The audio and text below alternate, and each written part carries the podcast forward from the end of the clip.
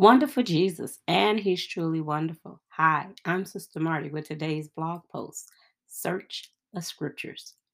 John chapter 5, verse 39. You search the Scriptures, for in them you think you have eternal life, and these are they which testify of me. New King James Version. We've been looking at the witnesses that testify to the truth of Jesus as the Son of God. First, we looked at John the Baptist's testimony, how he emphatically stated that as the forerunner of the Messiah, Jesus was the person he was told was the Son of God.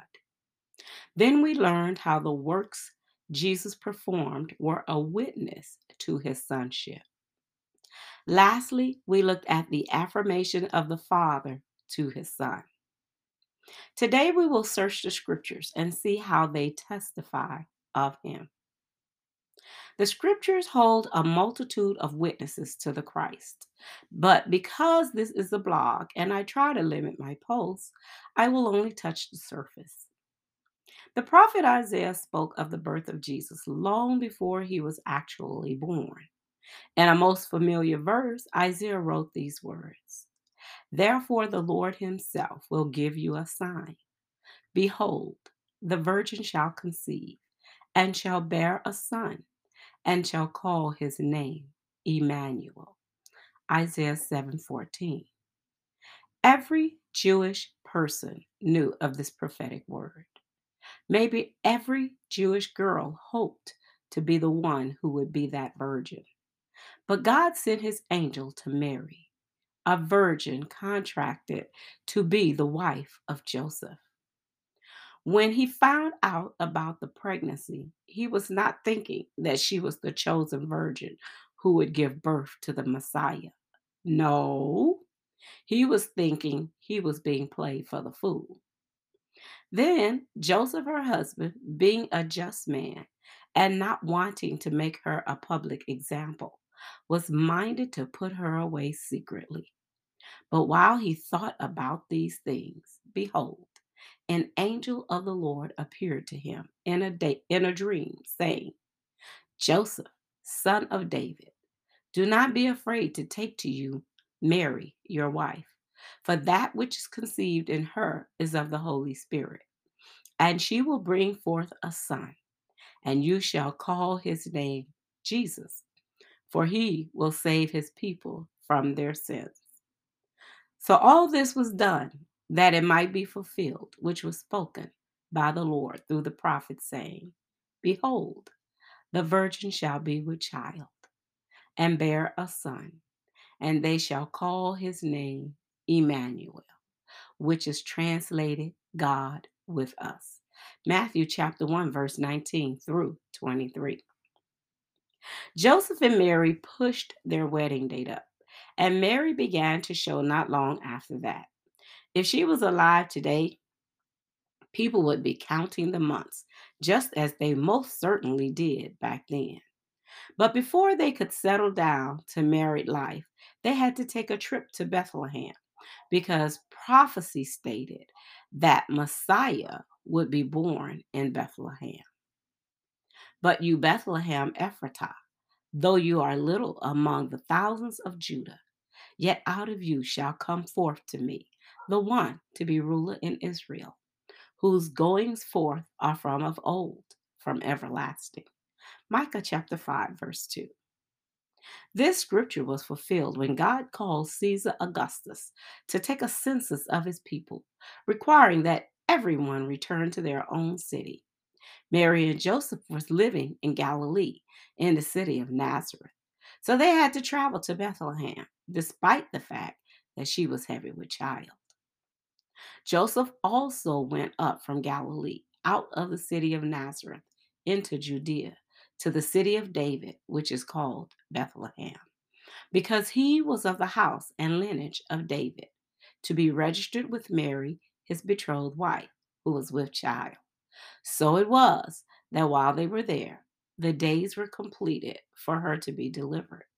And she brought forth her firstborn son and wrapped him in swaddling cloths and laid him in a manger because there was no room for them in the inn. Luke chapter 2, verses 4 through 7. I found a site that stated it was a 1 in 300,000 chance that Jesus would be born in Bethlehem. Jesus told the Jews that Moses had written of him, and if they had believed Moses, they would also believe him. But apparently, they didn't actually believe the writings of Moses because they didn't believe Jesus. For if you believed Moses, you would believe me, for he wrote about me. But if you do not believe his writings, how will you believe my words? John chapter 5, verse 46 and 7. What are some of the things that Moses said about Jesus that the Jews should have believed? Genesis 22, 16 and 18. By myself I have sworn, says the Lord, because you have done this thing and have not withheld your son, your only son. Blessing, I will bless you, and multiplying, I will multiply your descendants as the stars of the heaven and as the sand which is on the seashore. And your descendants shall possess the gates of their enemies. In your seed, all the nations of the earth shall be blessed, because you have obeyed, obeyed my voice. Confirming that this reference is to Jesus, Paul wrote, Now to Abraham and his seed were the promises made. He does not say, and to seeds, as of many, but as of one, and to your seed, who is Christ. Galatians 3:16. People around the world experience the blessings of God through the grace of his son Jesus. If Jesus hadn't died for us, given us access to God, to his grace, to forgiveness, we would still be lost in our sins.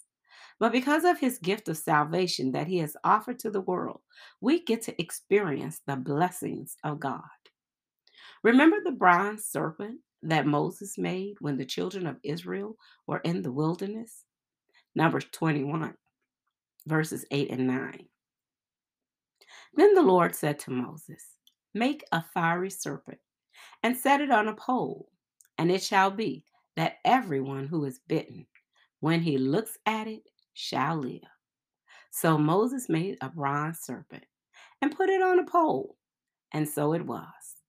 If a serpent had bitten anyone, when he looked at the bronze serpent, he lived. I don't need a reference to understand that Moses was referring to Jesus on the cross because we all know that when we look to Calvary and the shed blood of Jesus, we receive life. My personal favorite scripture from Moses is found in Deuteronomy. Deuteronomy 18 and 18 reads, I will raise up for them a prophet like you from among their brethren and will put my words in his mouth, and he shall speak to them all that I command him. Jesus was often referred to as a prophet, but what made him a prophet like Moses is the truth that he was the great deliverer. As Moses led the children of Israel from natural bondage, Jesus led us from spiritual bondage. Paul stood before King Agrippa in the book of Acts to give an account of why he believed he was being kept in prison. He gave his testimony in a nutshell and summed it up nicely with these words Therefore, having obtained from God help from God, to this day I stand, witnessing both to small and great, saying no other things than those which the prophets and Moses said would come that the Christ would suffer that he would be the first to rise from the dead and would proclaim light to the Jewish people and to the Gentiles. Acts 26, verses 22 and 3. I could go on about the scriptures and their testimony regarding Jesus, the Son of God, but I will stop here. If you have never looked at the prophecies surrounding the life, death, and works of Jesus, I encourage you to take some time to do that. It will certainly encourage your faith. On the on the day that Jesus was put on the cross, They say he fulfilled over 30 prophetic words. Mathematically speaking, Jesus had a 10 to the 17th power. That's one with 17 zeros following behind it. Chance of fulfilling eight prophecies in his life, let alone 30 in one day. Mathematically speaking, it would be impossible, and yet he did. See Empower International, the mathematical probability that Jesus is the Christ. The article ended with the statement Any man who rejects Christ as the Son of God is rejecting a fact, proved, per- proved perhaps more absolutely than any other fact in the world. I would rest my case, but I have one other witness that can't be ignored. Wonderful Jesus.